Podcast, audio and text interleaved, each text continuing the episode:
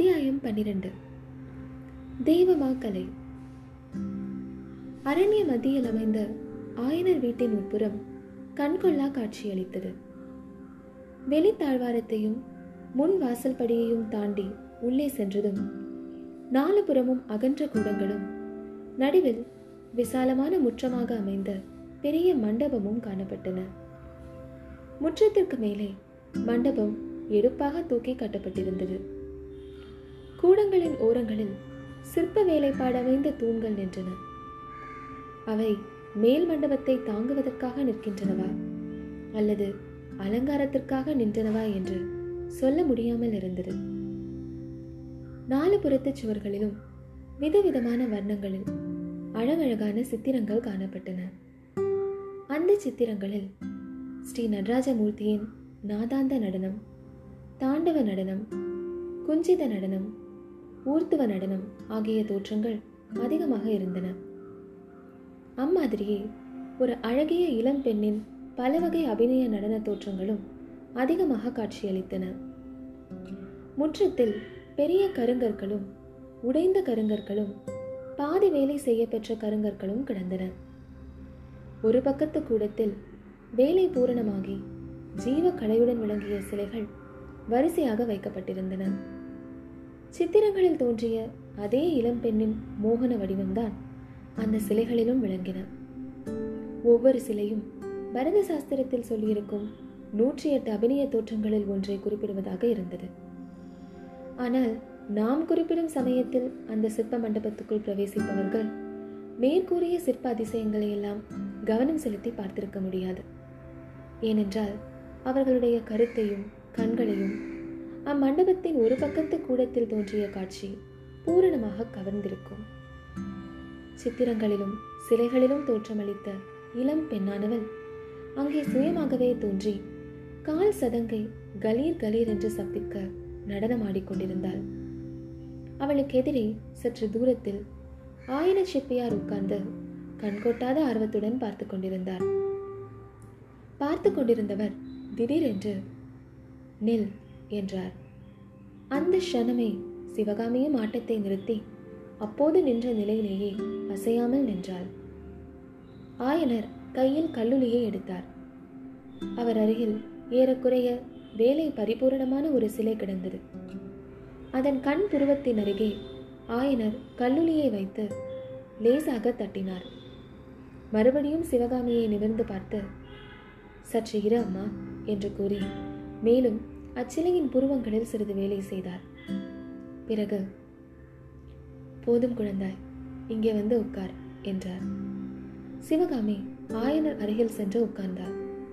அவள் முகத்தில் முத்து முத்தாக துளித்திருந்த வியர்வையை ஆயனர் தம் அங்கவஸ்திரத்தினால் துடைத்துவிட்டு, அம்மா சிவகாமி, பரத சாஸ்திரத்தை எழுதினாரே அந்த மகா முனிவர் இப்போது இருந்தால் உன்னிடம் வந்து அபிநயக்கலையின் நுட்பங்களை கற்றுக்கொள்ள வேண்டியதாக இருக்கும். கண் பார்வையிலும் புருவத்தின் நெருப்பிலும் என்ன அற்புதமாய் நீ மனோபாவங்களை கொண்டு வந்து விடுகிறாய். நடன கலைக்காகவே நீ பிறந்தவள் என்றார். போதும் அப்பா, போதும், எனக்கு ஒன்றுமே பிடிக்கவில்லை என்று அலுப்பான குரலில் கூறினாள் சிவகாமி.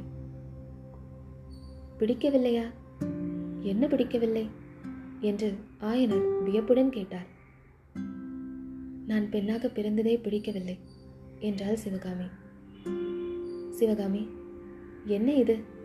மூன்று நாளாகத்தான் உடம்பு நன்றாக இல்லை என்று சொன்னாய். இன்றைக்கு ஏன் இத்தனை வெறுப்பாய் பேசுகிறாய்? என் பேரில் ஏதாவது கோபமா என்று ஆயனர் பரிவுடன் கேட்டார். உங்கள் பேரில் எனக்கு என்ன கோபம் அப்பா? பரத சாஸ்திரம் என்ற ஒன்றை எழுதினாரே அந்த முனிவரின் பேரில் தான் கோபம். எதற்காக இந்த கலையை கற்றுக்கொண்டோம் என்றிருக்கிறது என்று கூறி பெருமூச்சு விட்டாள் சிவகாமி. ஆஹா, என்ன வார்த்தை சொன்னாய்! பரத முனிவரின் பேரில் கோபமா? சிவகாமி, நிறுத்திய கலையில் நீ அபூர்வமான தேர்ச்சி அடைந்திருக்கிறாய். ஆனால் அந்த கலையின் பெருமையை நீ உணரவில்லையே. நடனக்கலைதான் மற்ற எல்லா கலைகளுக்கும் அடிப்படை சிவகாமி.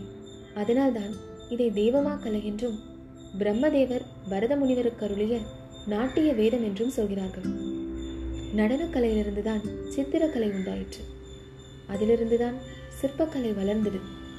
இசைக்கலைக்கும் நடனக்கலை தான் ஆதாரம். பரத சாஸ்திரம் அறியாதவர்கள் சங்கீதத்தின் ஜீவ தத்துவத்தை அறிய முடியாதம்மா. அன்றைக்கு ருத்ராச்சாரியரே இதை ஒப்புக்கொண்டு விட்டாரே என்றார் ஆயனர். யார் ருத்ராச்சாரியார்? சக்கரவர்த்திக்கு பக்கத்தில் பெரிய வெள்ளை தாடியோடு உட்கார்ந்திருந்தாரே, அவரா என்று கேட்டாள் சிவகாமி. ஆம், அவர்தான். அவர்தான் நமது மகேந்திர சக்கரவர்த்தியின் சங்கீத ஆசிரியரும் கூட. சங்கீதத்தை பற்றி சாஸ்திரம் எழுதியிருக்கிறார். இப்போது கிழவருக்கு வயது அதிகமாகிவிட்டது. இருந்தாலும் தடியை ஊன்றிக்கொண்டு உன்னுடைய அரங்கேற்றத்திற்கு வந்திருந்தார். உன்னுடைய ஆட்டத்தை பார்த்து பிரமித்து போய்விட்டார். சபை கலைந்த உடனே அவர் என்னை கூப்பிட்டு, உன் மகள் நன்றாக இருக்க வேண்டும். அவள்தான் இன்று என் குருட்டு கண்களை திறந்து ஒரு முக்கியமான உண்மையை உணரச் செய்தாள். நான் சங்கீத சாஸ்திரம் எழுதியிருக்கிறேனே, அதெல்லாம் சுத்த தவறு. பரத சாஸ்திரம் பயிலாமல் நான் சங்கீதத்தை பற்றி எழுதியதே பெரும் பிசகு என்று சொன்னார். சங்கீத மகாசாகரமாகிய ருத்ராச்சாரியாரே இப்படி சொல்கிறார் என்றால் என்று சொல்லி நிறுத்தினார் ஆயனர். அப்பா, யார் என்ன சொன்னால் என்ன? எனக்கு என்னமோ ஒன்றும் பிடிக்கவில்லை. பரதம், சங்கீதம், சிற்பம், சித்திரம் இவற்றினால் எல்லாம் உண்மையில் என்ன பிரயோஜனம் என்று கேட்டாள் சிவகாமி. சிவகாமி, நீயா கேட்கிறாய் கலைகளினால் என்ன பிரயோஜனம் என்று? மகளே, நான் கேட்பதற்கு விடை சொல். வசந்த காலத்தில் மரங்களும் செடிகளும் பூத்து குலுங்குவதனால் என்ன பிரயோஜனம்? பௌர்ணமி இரவில் பூர்ண சந்திரன் பால் நிலவை பொழிகிறதே, அதனால் என்ன உபயோகம்? மயில் ஆடுவதனாலும் குயில் பாடுவதனாலும் யாது பயன்? கலைகளின் பயனும் அவை போன்றதுதான். கலைகளை பயில்வதிலேயே ஆனந்தம் இருக்கிறது. அந்த ஆனந்தத்தை நீ அனுபவித்ததில்லையா? இன்றைக்கு ஏனம்மா இப்படி பேசுகிறாய்? சிவகாமி மறுமொழி சொல்லாமல் எங்கேயோ பார்த்த வண்ணம் இருந்தாள். காதளவு நீண்ட அவளுடைய கரிய கண்களில் முத்துப்போல் இரு கண்ணீர் துளிகள் துளிர்த்து நின்றன. இதை பார்த்த ஆயனர் திடுக்கிட்டவராய் சற்று நேரம் சிந்தனையில் ஆழ்ந்திருந்தார். பிறகு சிவகாமியின் கூந்தலை அருமையுடன் தடவி கொடுத்த வண்ணம் கூறினார். அம்மா, எனக்கு தெரிந்துவிட்டது. உன்னை அறியா பிராயத்து சிறு குழந்தையாகவே நான் இன்னமும் எண்ணிக்கொண்டிருக்கிறேன். அது தவறுதான். உனக்கு பிராயம் வந்து உலகமும் தெரிந்துவிட்டது. உன்னை ஒத்த பெண்கள் கல்யாணம் செய்து கொண்டு குடியும் குடித்தனமுமாய் வாழ்கிறார்கள் என்பதை பார்த்திருக்கிறாய். உன் அன்னை உயிரோடு இருந்திருந்தால் இத்தனை நாளும் உனக்கு கல்யாணம் செய்து வைக்கும்படி என் பிராணனை வாங்கியிருப்பாள். ஆனால் நானும் அந்த கடமையை மறந்துவிடவில்லை சிவகாமி. பரத சாஸ்திரத்தில் சொல்லியிருக்கும் நூற்றி எட்டு அபிநய தோற்றங்களில் நாற்பத்தெட்டு தோற்றங்களை சிலைகளில் அமைத்துவிட்டேன். இன்னும் அறுபது சிலைகள் அமைந்த உடனே உனக்கு தக்க மணாலனை தேடி கல்யாணம் செய்து கொடுத்துவிட்டு மறுகாரியம் பார்த்தேன். இவ்விதம் ஆயனர் சொன்னபோது சிவகாமி கண்களை துடைத்து கொண்டு அவரை நிமிர்ந்து பார்த்தாள். கல்யாண பேச்சை எடுக்க வேண்டாம் என்று எத்தனை தடவை சொல்லியிருக்கிறேன் அப்பா. எனக்கு கல்யாணமும் வேண்டாம், ஒன்றும் வேண்டாம். உங்களை தனியாக விட்டுவிட்டு நான் போவேனா? அத்தகைய கிராதகி அல்ல நான் என்றாள். உண்மை என்னவென்றால் சிவகாமியை கல்யாணம் பண்ணி கொடுப்பதில் ஆயனருக்கு அந்தரங்கத்தில் விருப்பம் கிடையாது. குழந்தை பிராயத்திலிருந்து அவளை கண்ணுக்கு கண்ணாக வளர்த்தவர் அவர். கல்வியும் கலையும் பயில்வித்தவர். பெண்ணை விட்டு பிரிந்து ஒரு நிமிஷம் கூட தாம் உயிர் வாழ முடியாது என்று ஆயனர் எண்ணினார். இருந்தாலும் என்றைக்காவது ஒரு நாள் அவளை கல்யாணம் செய்து கொடுத்துதானே ஆக வேண்டும் எனும் நினைவு அடிக்கடி அவர் மனதில் உறுத்தி கொண்டே இருந்தது. அதனால் சிவகாமியின் கல்யாணத்தை பற்றி அவர் சில சமயம் பிரஸ்தாபிப்பதுண்டு. அப்போதெல்லாம் சிவகாமி எனக்கு கல்யாணம் வேண்டாம் என்று மறுமொழி கூறுவதை கேட்பதில் அவருக்கு மிகவும் ஆனந்தம். இன்றைக்கும் சிவகாமியின் மறுமொழி ஆயனருக்கு ஆறுதலை அளித்தது. இருந்தாலும் அவர் மேலும் தொடர்ந்து, அதேபடி சிவகாமி, மனம் செய்து கொடுக்காமல் நான் உன்னை என் வீட்டிலேயே வைத்துக் கொண்டிருந்தால் நன்றாக இருக்குமா? உலகம்தான் ஒப்புக்கொள்ளுமா? ஒரு தகுந்த பிள்ளையாக பார்த்து கல்யாணம் பண்ணி கொடுக்க வேண்டியதுதான். ஆனால் இந்த யுத்தம் ஒன்று வந்து தொலைந்திருக்கிறது. இதனால் நமது குமார சக்கரவர்த்தியின் திருமணம் கூட தடைபடும் போல் இருக்கிறது. சிவகாமியின் முகத்தில் அப்போது ஒரு அதிசயமான மாறுதல் காணப்பட்டது.